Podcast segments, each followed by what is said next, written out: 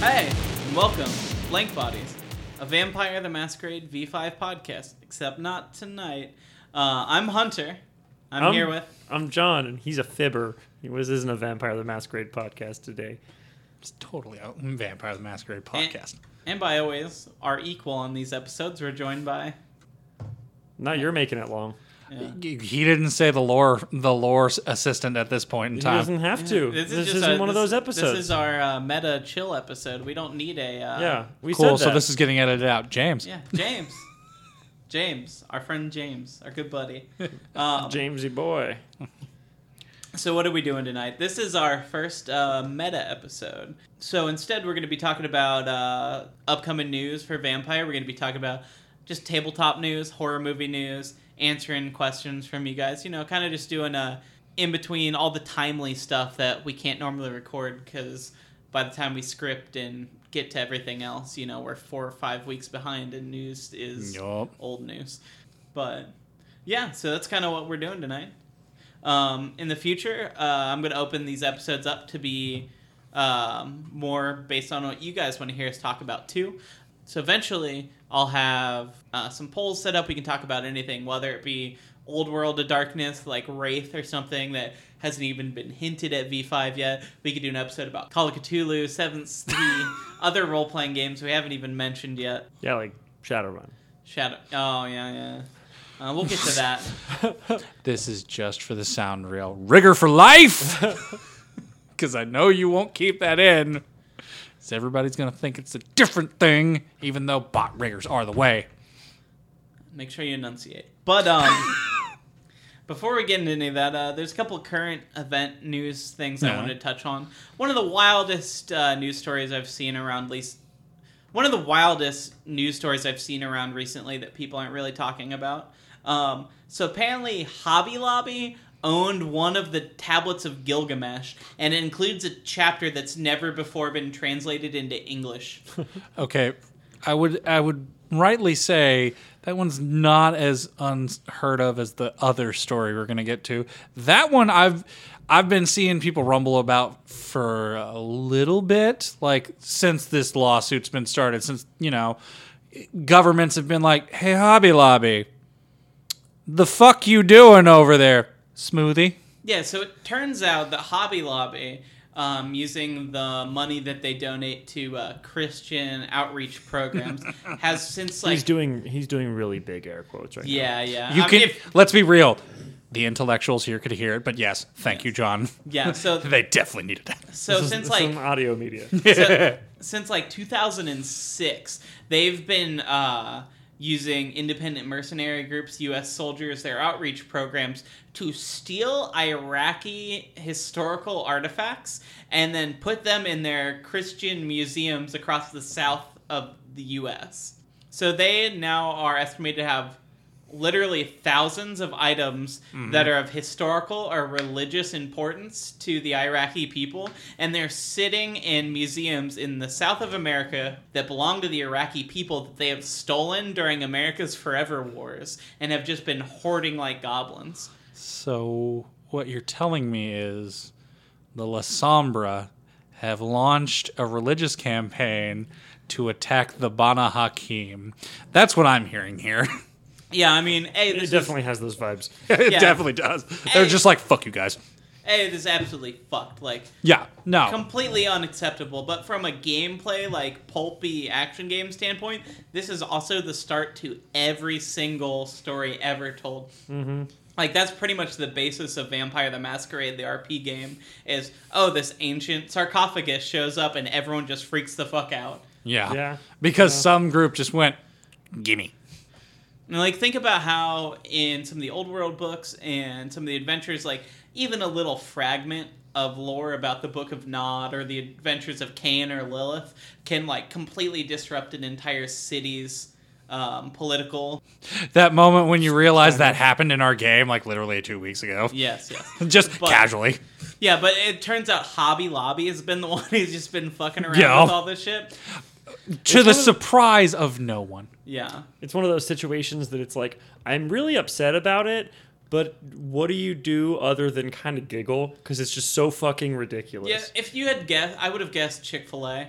Like if I had to pick Yeah, one, yeah. But they're they're too busy like sponsoring LGBT genocide. So right, like, right, yeah. Well, let's be real. Silver lining, you know, the governments are being like, give it back, assholes. yeah, that's interesting. That's cool. I did Yeah. not expect that. You, I, just basic decency. You're right. It's very weird for a government organization. Don't kill me, New World Order. But uh, I could totally coming up in a couple episodes, or in quite a few episodes. But uh, we're going to be doing some uh, stuff on the new Second Inquisition book, and you could so easily take this single headline and make your entire Oh, yeah. Second Oh, yeah. Inquisition campaign based around the importance of the Tablet of Gilgamesh. Done. Oh yeah, done easily. And just watch all the Banu Haqims just losing their fucking minds trying to get it back. Oh yeah, imagine like you had some American vampire hunters and a couple of Banu Haqim who'd just been welcomed into the Camarilla, and so they're going to take all their resources and be like, "No, fuck them in particular. We Yeah. need that piece Those of stone." four back." guys. Those ones, fuck them. Yeah. Just Shadow Ninja time is now. In a less culturally important, but also just shitty news story, um, apparently Games Workshop has gone about suing their fan base. Mm-hmm.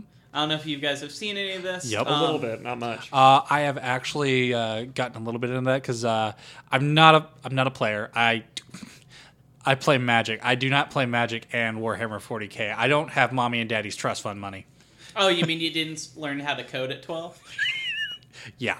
Either way, I love the uh, I love the lore of uh, Warhammer 40k and their whole universe. It's great.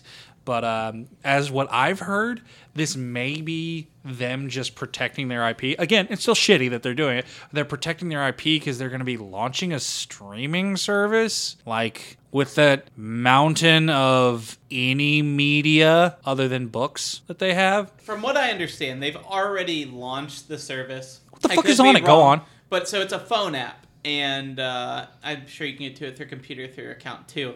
But essentially, they want to consolidate all video.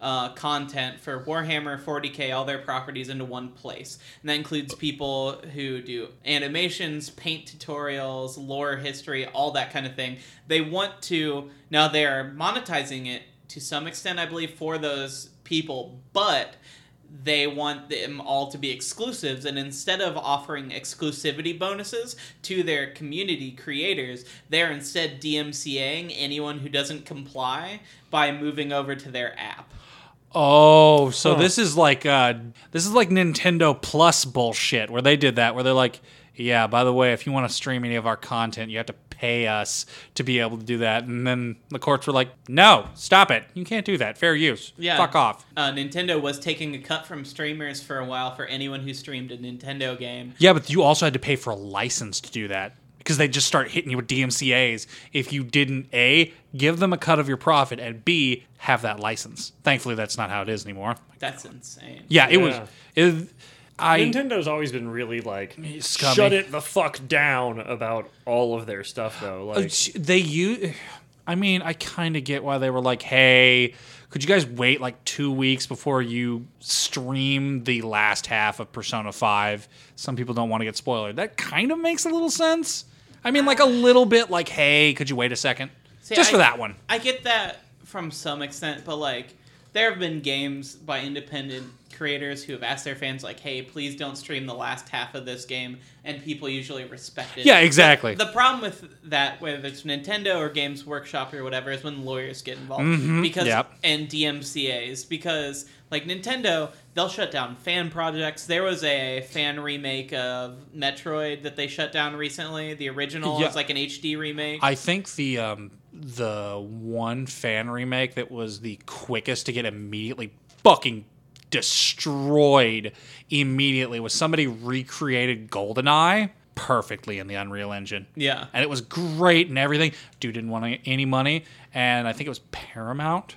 Just immediately were like, "Fuck you, get rid of it now." Yeah, there's all kinds of shit like that. There was a uh, Mm-hmm. someone had completely remade uh, think it was Majora's Mask in uh, Unreal Engine. That got shut down. The second they posted a trailer, within two days, their website and everything had to be taken offline. And like some of these people, this is their, like their college finals project. They put three or four years through coding and like animation school to put this shit together, and Yeah. then they're just like, sorry. It didn't exist. Well, well, they're not only deleting like a project for people, they're deleting someone's portfolio work. So hmm that's fucking impressive. If you can sit down and remake an N64 game by yourself in Unreal Engine, that's amazing. And then to have the company you're doing as a tribute to be like, no one gets to see this ever again, or we sue you. Yeah. hmm Yeah, it's great when the corporate overlords decide that they're just like, no, fuck you. We want to make it our way. Shitty. For me personally, I've also just really I know I don't know if it's ever made this show before this, but I have like a specific dislike for Magic the Gathering and its like monetization practices. But like that's partially in jest. My friends play it and I'll make a couple jokes and move on, but like I actually dislike Games Workshop as a company. Like Yeah. they are actually like shitholes. They're one of the only, at least in Indiana, they're the only game company who did not shut down tournaments or play during COVID.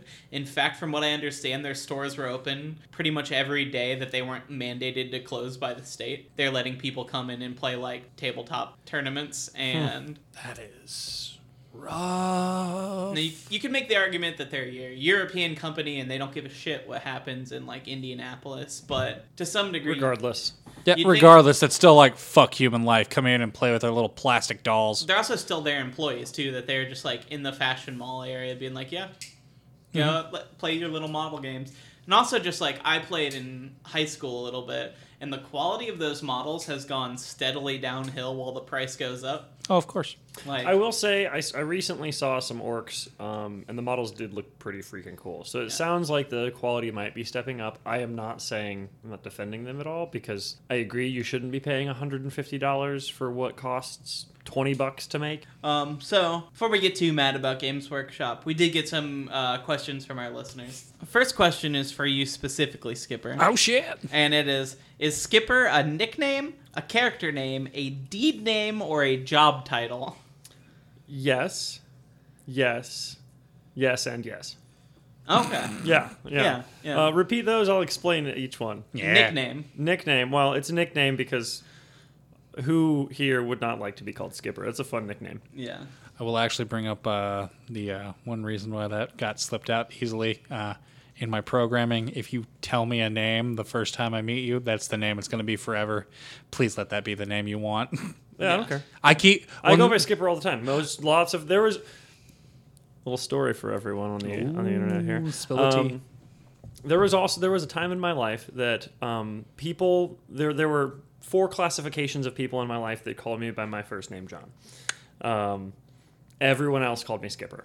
Mhm. Those people were family, friends that I had had for over like ten years. Oh, sorry, three, and people who I have been intimate with, because it's kind of weird getting called Skipper while you're uh, getting it on. Oh, I've got something for you after the podcast I can talk about. I'm gonna leave right now. I'm scared of what you just said. Hell But yeah, All right. back to your stuff. Yeah. no, that was it. So Character yeah, name. so Yeah. character name. Character. Yeah. Well, I don't really know how to answer that other than like, if you know me in real life, I am a, a character. There was a time in my life that people told me that they remind I reminded them of a cartoon character always, everywhere I went. So character name. Yeah. right? Yeah, that- you you possible? give off that fucking uh, Animaniacs vibe. right. Yeah. Like if you if I saw you slinking into frame with Yakko, Wakko, and Dot, I'd just be like, "Well, this makes sense, except for this one's big as fuck." oh, tall boy. Yeah. Deed name. I can skip rocks like a motherfucker. I'm just saying, no joke. I'll stand on one shore and I will skip a rock across the White River. And I know that most of you guys don't know what the right White River is here, but you guys, there's some pretty thick parts to that river. Two C's. I thought deed meant like Thick with a Q? title. Oh, I thought you meant like deed Like as you in owned like. a boat. Mm, mm.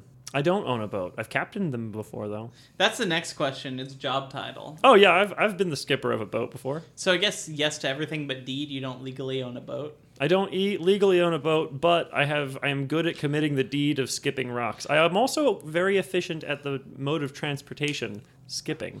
Now the question is for the internet that they must know: Do you illegally own a boat? What's next, Hunter? Uh, well, that question was asked by our friend from the server, Crazy Bait. So uh, Yeah. thanks. What's Um, up, Crazy Bait? What up, crazy? We got to play some more um, Rock and Stone. We get to the mines. So our next two questions are from the server again. Yep. It's from uh, Daglin. He had two for us.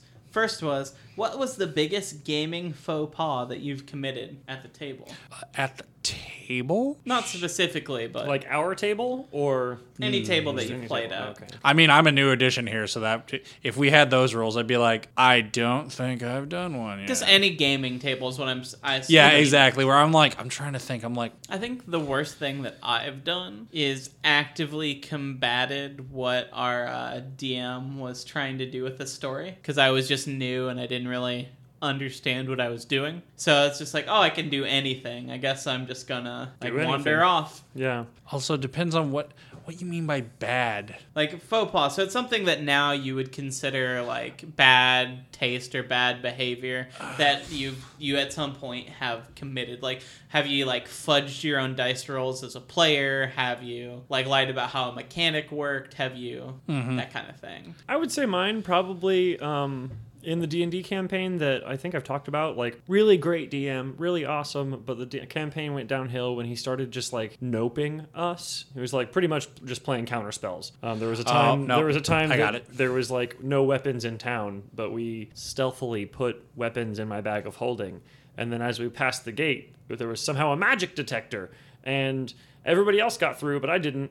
And they wanted my bag of holding, and I was like, my bag of holding, well, everything I'm wearing is magical. I'm a relatively high level ranger. I have a magical cloak and Yeah. a magical breastplate, and magical. All, do you just want me to give you all the magic? And they're like, no, we want that bag. And I was like, Why? that's kind of bullshit. How about this? And then I just got naked and gave them all of my things. And then they. Anyway, that's not the faux pas. The faux pas was I did a neat thing and teleported past all the minions to the boss. Would have pretty much one shot him, but then I rolled like with with modifiers like a 38 to hit or something like that. I want Yeah. to say Orcus is like a 37 or 36 in three or in in fourth. Sorry guys, I know it's bad. yeah, it's real bad. But uh anyway, long story short, he just kind of was like, "No, you missed." And I was like, "I had a 30 fucking 8, man." He's like, "Nope, you missed." And I was like, "All right, fine. Since I can't, you know, hit anything, I'm just going to walk over here and shoot arrows into this chasm." And that's the rest I I did for that combat. Yeah. Looking back on it, that was just kind of shitty. Yeah. I should have participated. Yeah. No. Come on. If you can find a way to do that, fuck you. Let's do it. Either way, I think I think thinking on it, the one thing that I'm like, oh god, I regret this. I tried to introduce people I thought were my friends, but I'm aware now were definitely not my friends in high school to D and D, just so I could play in D and D with a self-insert character. I mean, I made them myself. It wasn't like me, but I was like, ah, I'm I'm doing the thing that GMs should never do, where they're like, yes, I specifically made this character to be played in this game with you and to be an active participant in the story. I'm like, yeah, I wouldn't have done that. I would have been like, no, I'll find a D and D group here. It's Indiana. It's easy to do. I don't think there's necessarily anything wrong with a DM having a player character. I think that that player character just shouldn't like drive story a lot. Yeah. Um, I had, I mean, I had that paladin that I was Yeah. playing for a while with in our second ed. My whole plan was just to get him endeared to the whole group and then have a demon rip his heart out. But Yeah. Well, Well, I no- at the time that character was also supposed to be played by someone else, and then they kind of decided they didn't want to play. So you're like, well, I guess I'm going to play this paladin now. yeah, pretty much. pretty Well, much. yeah, no, I mean, I specifically got them to play the game just so I could play this Oh. character. That's why I'm like, you know, I wouldn't have done that. I feel shame for that. So I think I have mine now because Yep, yep. after hearing Skippers, Yeah. I've actually been on the other side of it, especially early on as a DM. Like, uh, I would buy an adventure, I would have something written, I would look up guides and be like, this is how you write an adventure. And then I had new players who'd also never played before, and they would do everything in their power to just wander off and do their own thing. And I would get frustrated and be like, no, fuck you guys, you're dead now. Ooh. or just be like, or Yeah, just be like, fall. Cave. Oh wait, Cave is lightning. it? Yeah, is this the infamous cave lightning I've lightning. heard about? or just be like, oh, you guys want to hop on a boat and leave the continent? Well, I have nothing, so the game's over. Yeah, like- I mean, I mean, as a new DM, that's hard to. It's hard to wrangle players that aren't gonna just run with you. I think that's something that consent forms and Yup. that kind of thing it really helps out with, and that's not something that I necessarily grew up with. I mean, Mm-hmm. Session zeros, especially if you're like, so especially if you're just outline the intro to your game, be like, hey, so we're gonna start a game. You're we're gonna be taking place in this, uh, say, this solstice celebration in the small town of Valheim in the northeast parts of Forgotten Realms, and so that's your setup. You're here at this party for something, and you're all kind of like action ready. You're ready for adventure characters. yeah, mm-hmm. Like that kind of start, and then when some, the bad thing happens, you don't have a player's character who just be like, "Well, my character would run away and hide." Yep. While everyone else goes on the adventure, it's like, "Well, be hiding in a barrel still." I mean, good on you for role playing your character that well, Yeah. but yeah, it is. And I mean, sometimes it's it's the uh, it's the responsibility of the player to make a character that's going to Actually, actually work be part of the yeah the the party. yeah, and I think that's something you don't get when you're just starting. You buy some books and you goes like, you're also told by you know in the game of D and D you can do an- or vampire or whatever you can do anything, you can go anywhere. Well, your party as a new player is like, oh, I can do anything. Well, I want to see what's over there. Yeah. It's like yes, but there's goblins who just kidnap children and they ran in the woods. You're supposed to be the heroes to save them. It's like yeah, but I want to know what's going on at the blacksmith. I again, we will get to this, but that's one of the things that I love to talk about with the you know the seventh Sea, where I'm just like, that's the easiest excuse when they're like, I want to go fuck off and try to screw some hookers. You're like, you're playing seventh Sea, you're a swashbuckling hero. You have you have agreed to be a hero.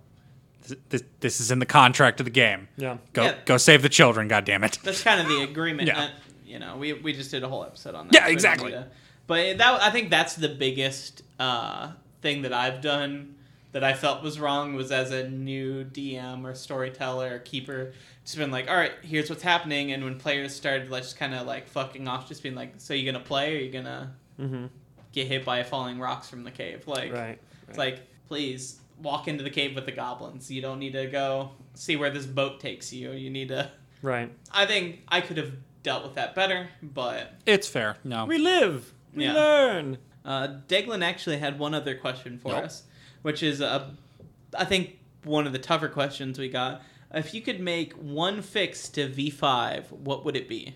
Mm, I know I had this. I know I had it, and I was just like, oh, I'm gonna, I'm gonna. Skipper and I have talked about Yeah, this a little bit guys- before, so I'm gonna go ahead with mine, which is like kind of minor, but I do think it kind of sucks.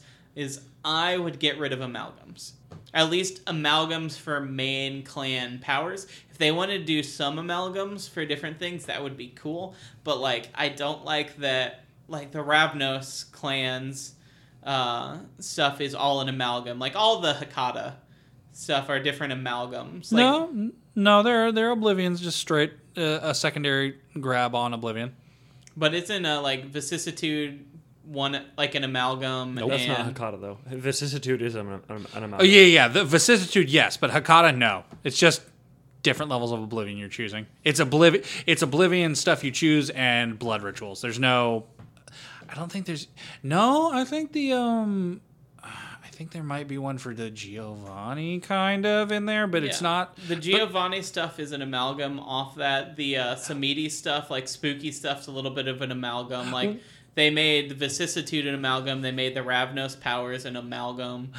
Same with Malkavian. Yeah, yeah. So to to yes and that, like Mm-hmm. personally, I don't have a problem with the amalgams. Like I like the idea that like it makes sense in my head for living swarm that you would need animalism to control a swarm. Mm-hmm. Yeah. And and obfuscate.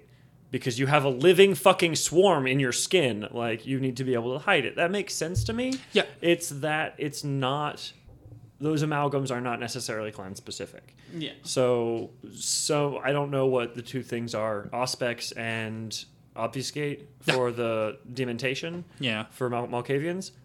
Nowhere is it written that someone who has those two discipline powers can't just automatically get into, Mm-hmm. you know, the dementation or uh, the the vicissitudes. Now that's easily fixed. I think we, as we talked about with storytellers, just saying the storyteller being like, "Look, you can't access that power unless somebody teaches you it," aka the same way you would a normal discipline. Yeah. But- Uh, I still say I think yeah, because the one thing I'm a little miffed about, but I understand why they took it out is I don't like that I can't take more flaws to get more merit dots. I kind of miss that. I understand because not everyone who does that agreed with what you were supposed to do in the rule book, which is hey, don't just take flaws to get the power ups. You have to have those flaws affect you, or you're cheating the system. And mm-hmm. your GM should go, no, your fear of clowns. You you went to the circus and you didn't freak out. Like you didn't even get wigged out. I had to make you make a Rorschach test. Like no, like you you've not been doing that. I never did that. I was like, what are the ones that actually work for this character and would be interesting? Like let's go with that. Like I miss that because it's nice to be like, hey, I need just like one or two more merit dots. Okay, cool. I'm gonna take a phobia. I'm gonna take a phobia that I'm gonna craft with the GM. I'm gonna do that bit because literally now I just look at flaws and I'm like, no, I'm just gonna take the amount that's that is told that I have to take. Why would I take any more? And I understand that Sarah says, you know, like, hey, do it to enrich your character, but I'm like, there's no mechanical bonus to doing it. So if you're gonna get a negative, you should get a positive. Nope. I can understand. I mean, if the GM will, because she said that she'd be like, hey, if you do that, maybe I'll give you something. I'm like, that's cool. Not every GM is like that though. So I, I think you could fix that as a homebrew house rule Yeah. by just putting a cap on it. Be like, hey, if you guys want to take extra flaws, you can have as many flaws as you want.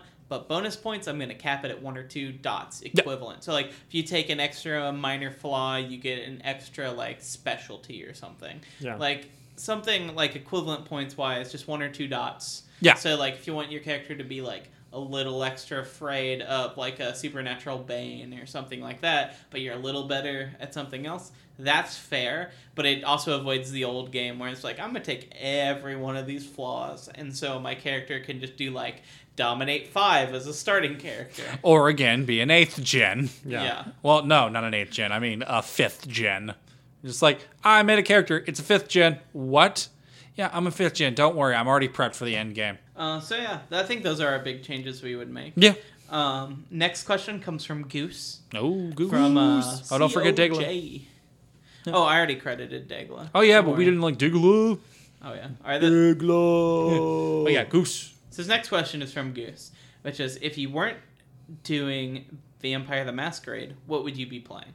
Do you want me? I, I know Skipper's already got an answer. I know you already have an answer. So Yeah, I'm like I don't care which one of us goes first. you can go first because you've you've been talking yeah, about it nonstop. yeah, because I fucking my dumbass sees that question and the fucking thing doesn't read that it's a fan mail. It's just like immediate answer. Oh fuck, crap! It's been out, so I can't delete it. but uh, no, it'd be uh, it'd be Seven Sea or Mutant Year Zero, and like you guys have heard me talk about Seven Sea. It's just literally, it's just. It's it's fucking Pirates of the Caribbean plus Princess Bride. It's just fun, and uh, Year Zero is just like that. Uh, everybody's done that like you know post-apocalyptic like cyberpunk future the thing that always hooks me on it is the fact is you like you make your character you make the world and then after you're done doing everything making your character you randomly pull cards to see what mutation you have you don't choose you don't power game and you can get two at the start so you can just be like yeah fuck me i want to know what superpowers i have and they can be anything. Oh yeah, I've got Rot Eater, so I can eat radioactive food and I won't take a penalty from it. It won't fuck me up. I can take Parasite. I can eat people and heal in combat. And they're like, you can have frog legs. Ribbit, ribbit, motherfucker. You jump high. That's sick though. Yeah, that's pretty cool. You could like jump on across battlefields onto corpses and start eating them in front of their friends. Like how fucking terrifying! I mean, is if you have those two together, yeah, but you can also have like electrokinesis, where it's like, ah, frog legs, the ability to generate and shoot electricity. jump in the air and then electro kick people. You're a frog Raiden. yes. That, hey, Sick. I'm saying together, but I'm just saying, Oh, which one would separately, you? Yeah, which one would you prefer? Okay, you know, but here's the thing though. Think about this. Think about this. Okay. Yeah, you can control electricity. That's really fucking badass. But think about how much a piston kick from somebody who had human-sized frog legs would do. No, no, that no. would cave in somebody's chest, Yeah, that's the thing. and you swim fast. Yeah, they uh they it really does kind of furry you up a little bit. Like if you watch the trailer for the video game, because there is there's a video game that's Oh, out on there? yeah on all platforms, and it's fully like XCOM-y. The Okay. difference is you have like a select team of people, but like two of the members are clearly like furries now, thanks to the you know the universe. They don't address the fact that those dudes were human. They they they do a little bit in like the intro where like the fucking pig man is holding up a little toy princess mirror. He's like holding his nose down, getting all sad, while the duck holds a can of spam. Nice. Just looks at him like I'm gonna put that down because this seems weird because my buddy's kind of like a bore now. And it's it's just interesting. Like uh, I love that it's just like okay, pull cards. Hope you pull good for your class. Yeah. See, because when you told you mentioned frog legs, my brain was immediately just like, "Oh, hell comes to Frog Town," which is like, n- from everything you've told me since, is also not out of bounds for what the game is. It's it's not. It's it's because that's the other thing. Like uh, not only is this like oh the, the standard is you're playing a human that gets mutated. There are two other modules where you can either be a robot and your mutations are literally selling your body parts or getting better ones, or just a furry. Like the genetic labs have made just straight like watership down, like murder bunny people, murder fish people, like just off off the side, just You're random. telling if me the entire population of Zootopia caught rabies at the same time, that's what it would be. intelligent rabies where they're just like we're here to kill cool. and we're here to survive and i'm like this place is fucking awesome because i know everybody if you've been listening to this podcast you have heard me go on and on about fucking seven sea you you know you know again i look forward to the request for that episode because i will happily have fun with that But um, I would play either Shadowrun or Unknown Armies. One of the two. no, we've been talking about unknown armies. Because it's fucking cool, man. Yeah. I've been trying to get people to play it forever. It's a D10 system. You use two of them. That's all you have to have because it's percentile. Everything. hell yeah Yeah. Like call Um, of cthulhu Yeah. Um, what I like most about it is it is a setting. I I wish I could remember the specific quote. I probably should have written it down. Um, but it was essentially it's a game about broken people trying to fix the world. Um, people go crazy in it, you know, but it's all based on occult magics and magical thinkings. Um, so it can Okay. get real, real, real fucking weird. Um, and you can take it on all sorts of different scales. Anything from like dirty street magic, where really you're just trying to like up your chances of maybe winning this like $20 lotto ticket, to cosmic goals, where you are changing what people see, th- what people feel when they think of love oh like that intense of a of a spectrum there, and it can get sort all sorts of weird. So you would describe David Blaine as dirty street magic. Yeah, yeah. Okay, Uh, okay. all right hunter what you got Well, uh, b- before we switch on, I was gonna say uh, you mentioned Shadowrun. I also would love to play Shadowrun again. We've had two games that we've started as a friend group, and they've been great. And then I think both games ended because we lost players, Yeah. left the friend group or got new jobs and stuff, and we had to end them short. And it was one of my favorite games when we've played it, just to get in there and just fucking do it. Yeah, yeah, Yeah. Shadow, and it's easy to do that with Shadowrun because like all of us love that pulpy, like way too big of computers, cyberpunk. You know, mm-hmm. super high tech, super low life, aw- awesome stuff. But you can play a troll. Yeah. You can play a troll with a robot arm. That's then- fucking cool. I think my first character was like a NASCAR driver, but like a future NASCAR driver with like laser wheels. And he just had like an Uzi. He's just like really good at cars and like my Uzi. And just Yep. like, I need some tobacco. It was like his motivation. and i will call back again Rigger for life Yeah. That uh, bot riggers are great. Uh, woo. It's just like you are either the most safe or the least safe person in the party. There's there's no in between. You're either the one that's like, ah, I am definitely going to be fine from this, or the Lone Star officers have decided to drop a bunker buster on your fucking ass. Yeah, we've uh, Yep. we've never really had a bot player in our games. Fucking like, really? Yeah. yeah. We had that. Uh, we had the uh, the the Decker that Yeah. never left his underground storage unit and just Yeah. hacked you guys' phones, and that's how he talked to you. Yeah. That Yup. was fun. So for me, if I could be running anything other than vampire, I think it said running or playing. running or playing, Yeah. that's fair. For me, number one would be Call of Cthulhu.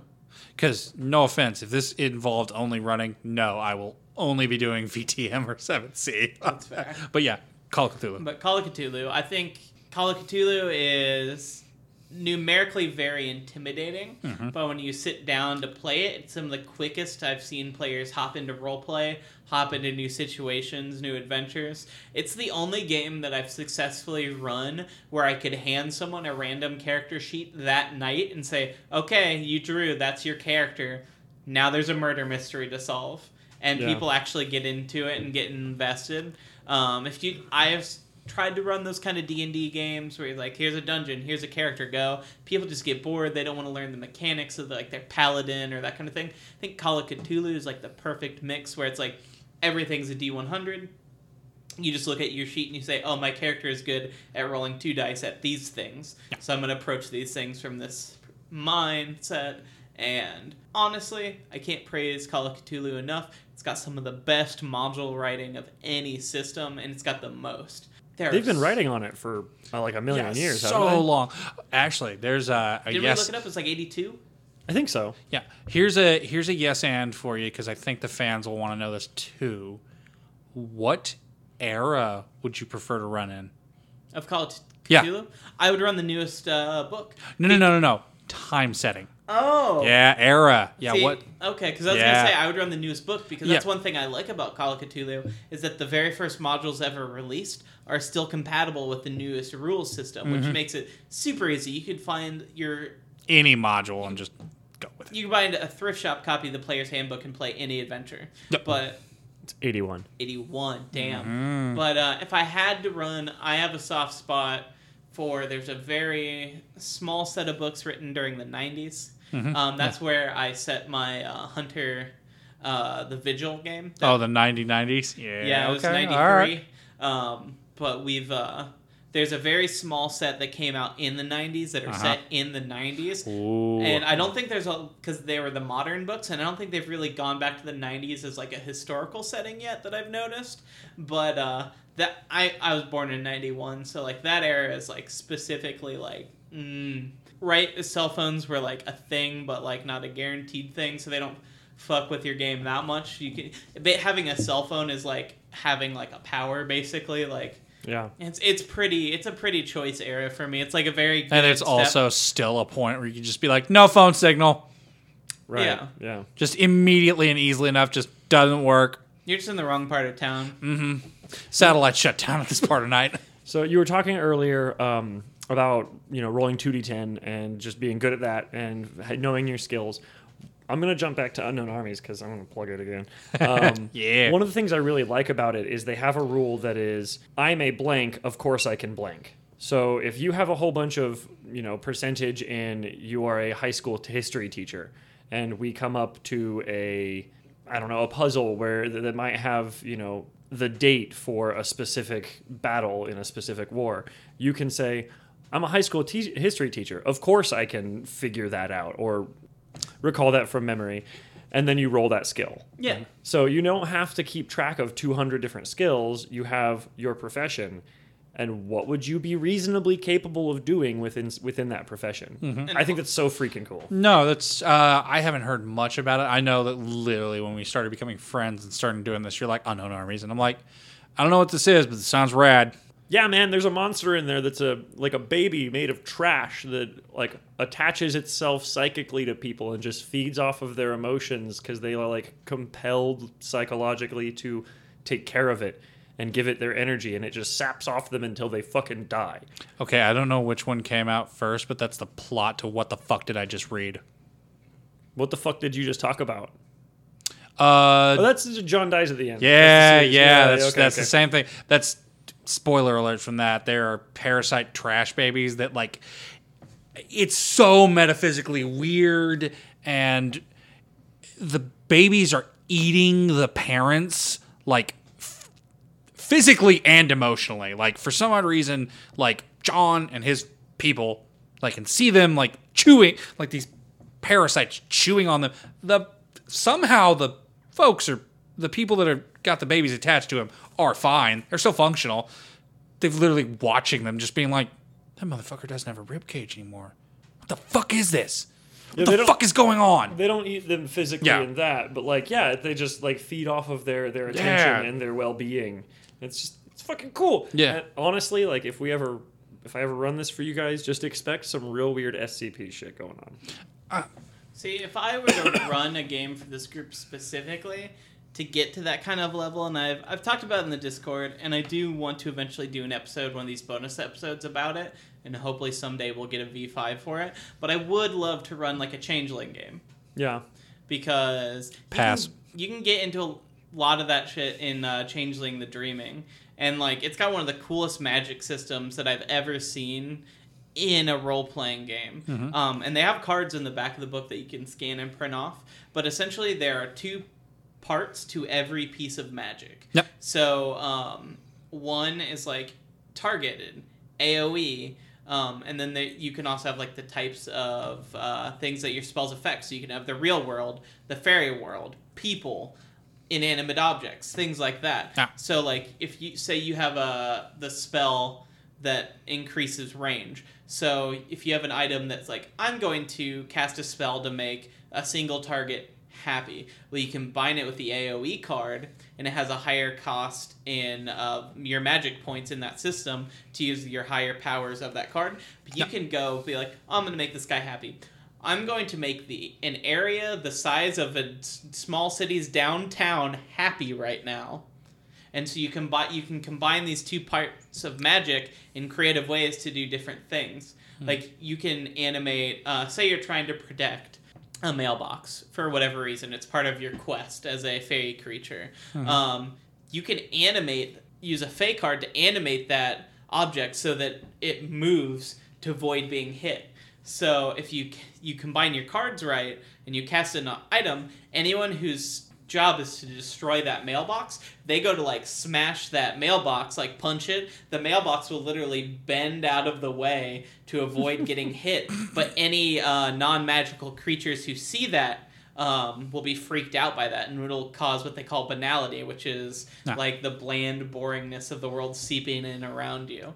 So the magic system is insane, and it's like very very sad. It's World of Darkness. You have this like overtone of just like depressing gothic horror, but it's kind of like very fairy tale, um, urban fantasy layer above it. And it's a it's a really fun game if you can get your players set up for it right. Mhm, yeah. Um, and you can play anything. You know, you can play like a red cap, which are basically like big troll mushroom people who Yep. are like, all I live for is for violence. You can be like sad goth waifs, and your whole thing is like, I just want to like mock and belittle everything around me. You can be like, I used to be. You a- could just a say great, Toreador. I used to be a great knight, and I will lead a great crusade. Well, hmm. that crusade, your character could be an artist, and your crusade could be like an anti-Vietnam War protest in your city, depending on when you set your story. Right. But you have the fae soul of a ancient warrior in you, so you're leading these protests. Like, there's so many cool stories you can tell with that system, and the magic is so weird that I think if you did it right, it would be a really fun game. Cool. I'm down. I'm down to give it a shot.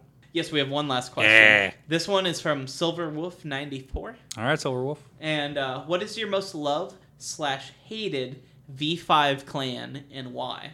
My most loved are Tzimisce. They're my favorite because There's a, they're fucking Tzimisce. it's always been It's- Tzimisce. It's always been Tzimisce. Um, It's all. it will Is it? always Is be this our Tzimisce. always? Is is this our always sunny joke? It's always been Tzimisce. but uh they're just super cool like i mean i think that um you know world of darkness and vampires i've always thought it's kind of cool um to explore the idea of this monster and this scary fucking thing and i also like cronenberg so Yup. Tzimisce that's that's how it goes and i'm not going to get into detail because i'll just keep going on about it i'll talk about that in the episode but it's going to be a long ways down the line don't get excited anybody Hey, hey, hey, Um, we don't know what they're gonna vote for. that's true. Um, but that's my favorite. Um, and because of that, Well, my my least favorite um, actually isn't Tremere. I know where everybody's gonna go for that. Yeah. Yeah. My least favorite, honestly, are probably Gangrel, just because I just don't. I mean, I think animals are cool. I think nature is cool. But if I was gonna play Gangrel, I think I just want to play werewolf. That's you. you- I'm not coming for any of y'all's throat here. I'm just trying to speak truth because we all know it. That's what Gangrel feels like a lot of times, where it's just like, "Hi, we're gonna play a uh, vampire game. I wanted to play a werewolf game. I said you're getting slacks." Wear pants, damn it! Yeah, and it's just like, "All right, I'll play Gangrel." Yeah, I mean they're cool. I like them. I mean they're neat. I, I don't really not like any of the clans. They're just my least interesting. Okay, in real life, I don't not like any of the clans. I think- um, in character right now, yeah, fuck the Tremere. I think the Gangrel have also just shown up the least in any of our games. Yeah. At least I'm in the Chicago, and you can correct me if I'm wrong, but like they're not that big of a thing in Chicago. They hang out in some parks, but mostly outside. I think. Yeah, No. so like they don't show up in our game. I don't remember a lot of big characters flipping through the books. They're just kind of they put them in there because people like them. But I wish they would have fleshed them out there. Might maybe made them a little cooler. Mhm. Um, what about you? Do you have a favorite, least favorite in Ooh. V five specifically? Yeah, v- there's almost no difference. Come on. Well, like uh i have to go with i have to go with one of my my favorites like always like i love them to death no sea boys i love nosferatu i just love them cool. because they are like the one thing where everybody's like Ugh, our political agendas we're gonna backstab everyone and that's like the nosferatu's thing is like really they have a huge taboo about like fucking over no- other nosferatus they're like we can fuck everybody else nosferatu we family we family here buddies. we cool here, and I always love doing that in games where it's like if you befriend the Nosferatu, all you got to do is just get in the sewer. You're good as long as it's like not some like world-ending threat. They got your back. Like that's usually their thing. They're like, we'll hide you, and nobody fucks around with us down here. Why? There's a lot of us down here. There's so many of us down here, and you won't know where we're coming from. And I'm like, oh, I love that about them. And yes, uh, no, I do have like out of character as a person in my soul hatred. Fuck the Tremere. Sorry, I'm, I'm sorry. It's just, mm, I'm sorry, guys. I mean, they're blood usurpers. That's, they I got understand. one, they're blood usurpers. Two, almost every. And I'm, I understand our precious babies that are listening to this. There are some of you out there that didn't do this, and I'm not mad at you. You know who I'm mad at. You know, Kevin. You know I'm talking to you right now. If you power game with a mage vampire, you're a dick. And that's why I hate the truth. You can make a moon base at level one in Old World. But we're talking V5 though. I- We're talking mm, V5 though. There, uh, the difference is, in my old games when I played, I refused to allow people to play Tremere. Oh, okay, I see. In V5, I'm like, oh, they're balanced. Okay, all right, no, you can play them. I still fucking hate you, but I will be an impartial GM. I, I will, I will Okay, do that. But I. I just know as a person, I'm like, fuck them. yeah. So for me, uh, my favorite is we're all going with the stereotype. so my favorite is definitely the Malkavians. Shit. Okay. Uh, I I, thought you were just gonna be like Ventrue. no, no, no. Um, I'm playing a Ventrue in our current game actually because I want to do something different. I'd never played one before, and I was like, you know what? I saw what everyone else was making the party. I was like, you know, we just need a good face character, so I'm gonna go all in. But uh, Malkavians are actually one of my favorite clans, and I think they did a really good job culling a lot of the silliness from the early versions of clan, and some of that silliness I even really like. Like I'm the resident Changeling fan. I like that they have those like. Um, gotta, gotta call back. Yep. yeah, I like that they have those uh, ties to the Fae. That they do have like some of that goofiness to them in some of the early books, but like the current books do a good job of making them fucking scary. There are uh, they're seers. They are um, like dangerously unbalanced, like to the point where it is supernatural that their brains don't work properly. It's not just that in the old games, like oh, pick off this chart, you now have like extreme ADD or whatever. It's like no, you are supernaturally unbalanced mentally. You're hearing voices that probably are actually there. You're seeing things that may actually be being given to you by your clan's primogen. Like Yeah. Well, yeah, no, that's what it was supposed to be in the old world. But again, like you said, most people just, "Dur, this is funny." Mental Well- illness is a funny thing to laugh at. Well, we'll get to that in a later episode when we do the clan episode. But Big like, eye roll there. yeah, big eye roll. I'm just like, ah, good, Skipper. Yeah. But uh, I don't think that a lot of those early books really No.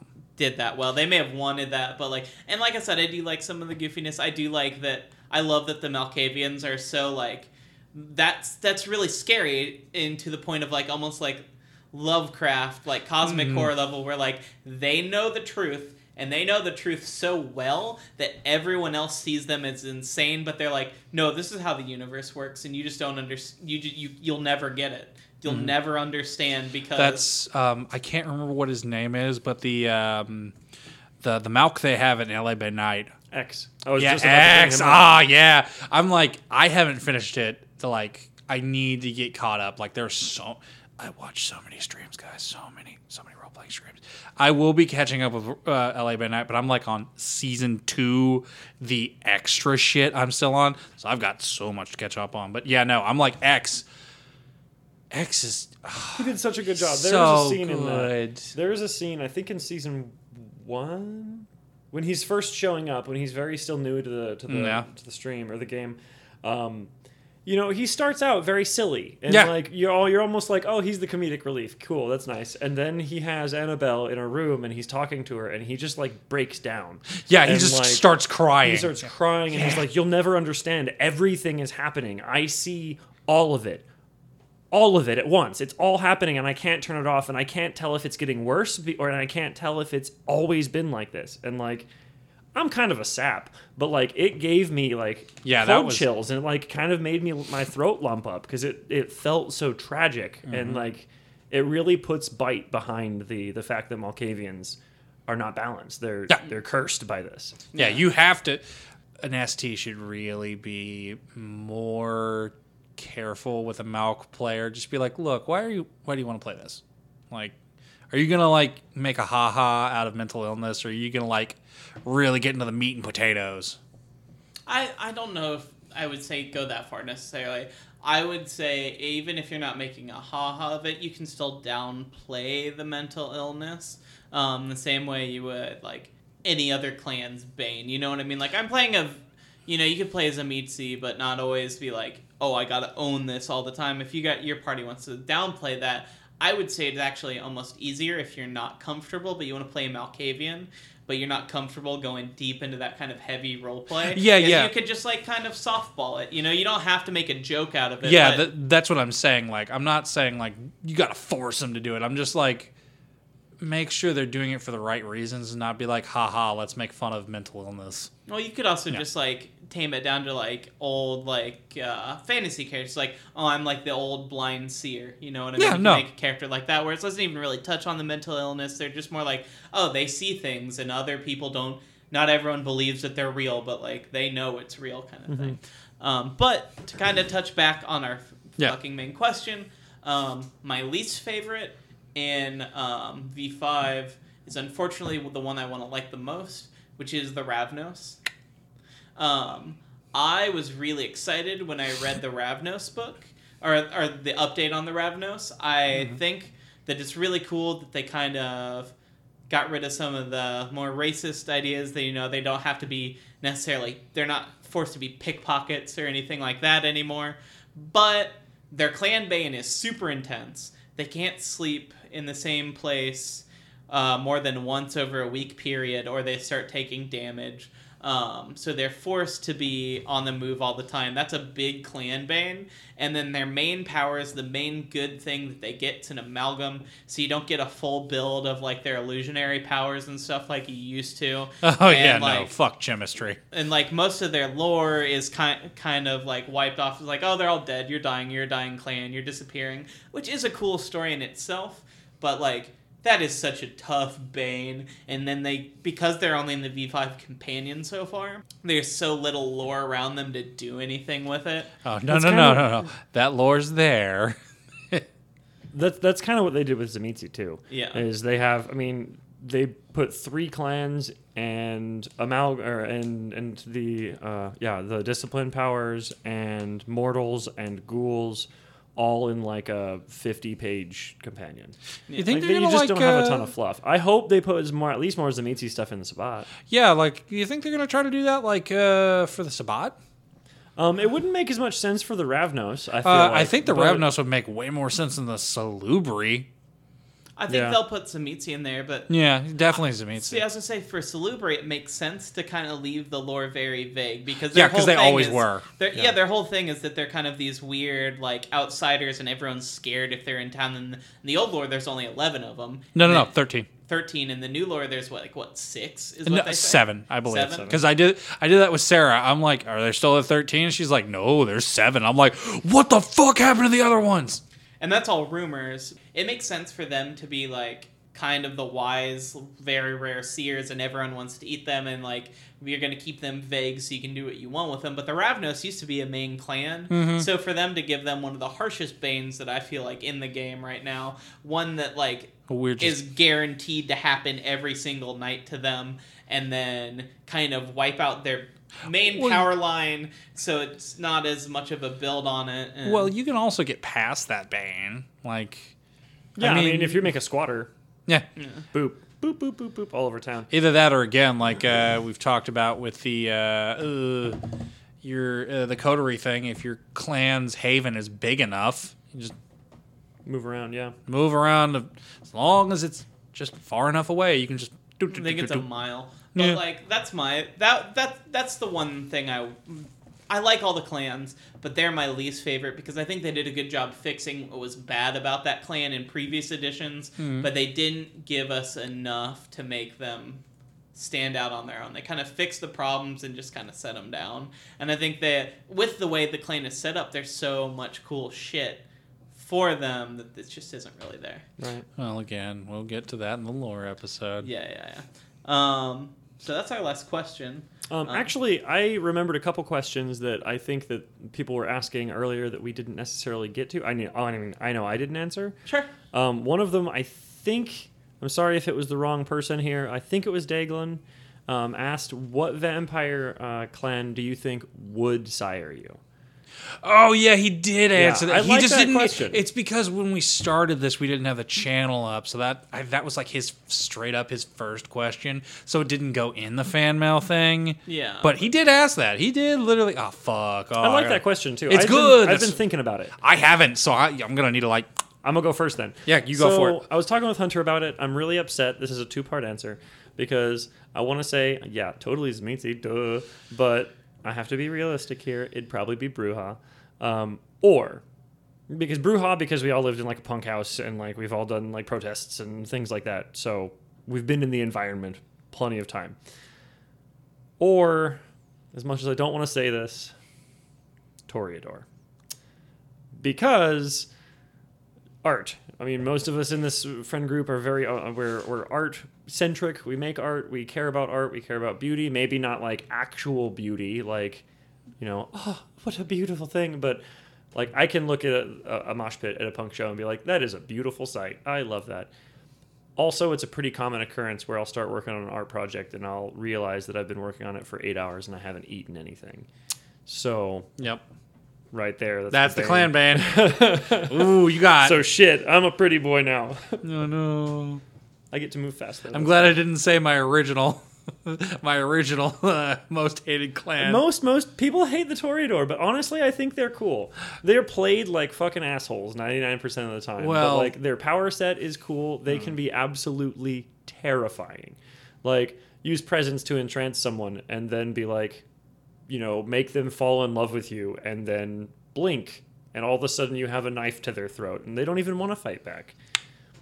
That's scary. No, I'm not saying it's not. It's just the same thought whenever people are like, "Oh, what's your favorite Legend of the Five Rings clan?" Be like Clan Scorpion and fuck Cr- Crane clan because they're just diametrically opposed. Or they're just like, we we value what you are on the inside ver- versus Crane. That's just like, if you're not pretty, die. Mm. It's it's more on the big thing on that game system slash lore than it is because again, I still said Tremere instead of Toreador. Yeah, right, right, right. because I can still be like, I I can like some Toreadors. Hell, one of my favorite NPCs to play is the uh, usually the uh, the primogen of uh, Toreador in whatever series, uh, city I have, which is just Cruella de Vil. Bitch, I was just trying to help my friend. I'm just a fashion designer. I'm like, you know, Cruella would have been a fucking Toreador. Yeah, for sure. yeah. What? Oh, um, I'm gonna agree. Probably Toreador. We talked Yeah. about it. and It's like, yeah. I mean, I used to blow glass. I used to. Um, I still paint. I like to draw. Um, sit between Sarah and I, we've done all the art and the posts for the podcast so far. Um, so I think that one, unfortunately, air quotes, Yeah. makes the most sense as I'm thinking about it. Maybe Brujah, but maybe Ventrue, just because I'm from the north side of Indianapolis. I know, Yeah. I know where I grew up. Like, um, You would have been sired at like 18. yeah, I'm from like the nicer suburbs, but Oh like, yeah. uh, No, no, no. Wait. They, they wait until he's 21. Yeah. They, they Okay, let him. They, they let him mature. They let him. You you Well, want then to? they wouldn't have been interested because at 21 you were like, no, you weren't living at his house then. No, not Okay, quite. all right. I'm just talking about I'm like. bad at timelines. I'm just talking to like body, like not life. But uh, what about you? Like that was the one that I had to like think and just be like, oof. Yeah, it's tough. Good question, dude. It, it is definitely a good question. That's the reason why I'm like, oh, I do a lot of introspection because you know the body type I have, you know, synthetic organism. They can't change me. But thinking about it, like if we're being real, it would probably be something like maybe the Malks. Yeah. The Malks might just look at me and be like, ooh, we can have fun with that. Like definitely. Like I'm not saying I'd. I, as a person, would not be happy about that because there's. I don't think any of us would be happy about being embraced by any of the vampire. Being a vampire kind of sucks. Yeah, but uh, like I could definitely see Clan Malk being like, "Oh shit, Yeah. That one weird." Like, "Ooh, he can fit in with us. He can he can understand this." I don't know. I feel like no insult to some of our older listeners. I feel like by the time I'm like 35, it's like, yeah, go ahead.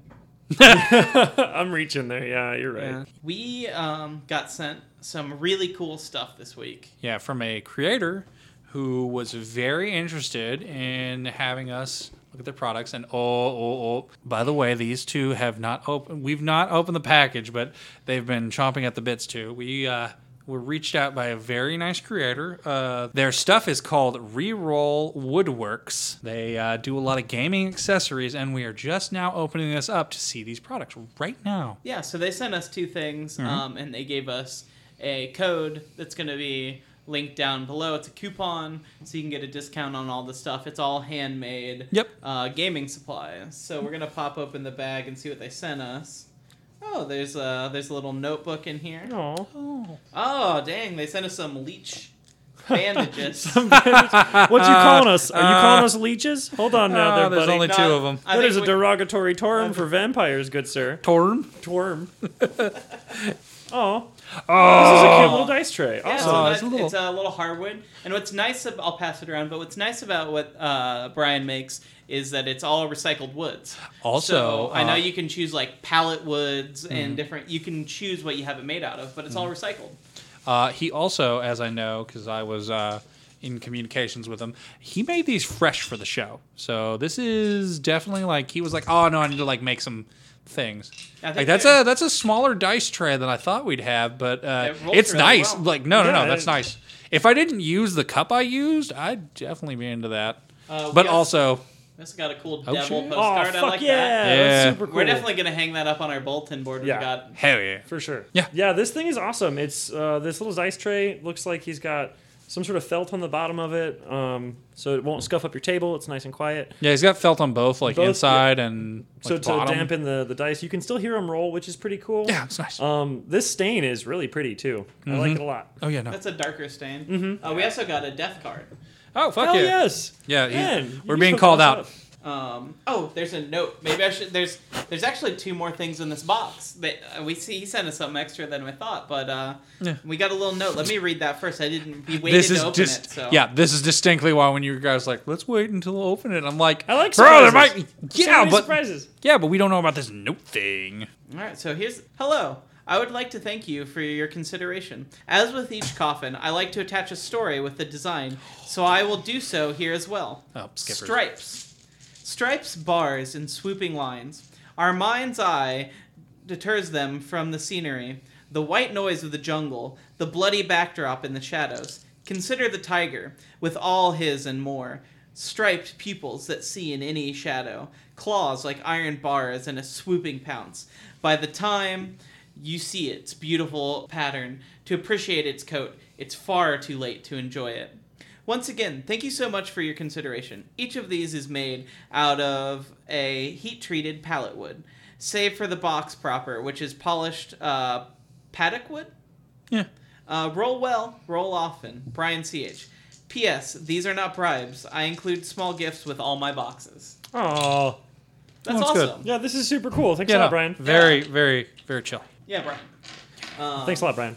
So the next thing he sent us is a dice box. Ooh, it's the coffin. This definitely looks like pallet wood. I work in a warehouse. I, I know fucking pallet wood when I see pallet wood. Sounds like there's some. What's in there? Damn, did he put some dice in there too? Oh, it's magnetic. That's cool. So it's a magnetic top. I love this. Yeah. So yeah, there's magnets I lined love around. this. We have, de- yeah, we have democratically decided that uh, Skipper will be getting the dice box. So, I'm so excited. Oh, there's a multicolored pen he threw in there. With, you can Oh, the little it, clickies on the top, color. yeah. Yeah. Um, sounds like a good. Yeah, but we got some. There's some Halloween stickers in here. There's some cute little pumpkins and stuff. Aw. Okay, he he said it wasn't a bribe, but he's specifically trying to bribe me now. Oh, yeah. What's he- what do you what's do? What do you do? What do you do? There's a Ravenloft trading card inside. Oh shit! Yeah, That's you're dope. bribing Hunter. It's a shadow fiend. I'm keeping that. You Oh. guys, fuck y'all. But yeah, there's some dice. There's a. Oh, I forget what they're Is a called. meeple? Yeah, there's it's a, a little, meeple. There's a little metal star meeple in there. What the? Is that a Cool. fucking quarter?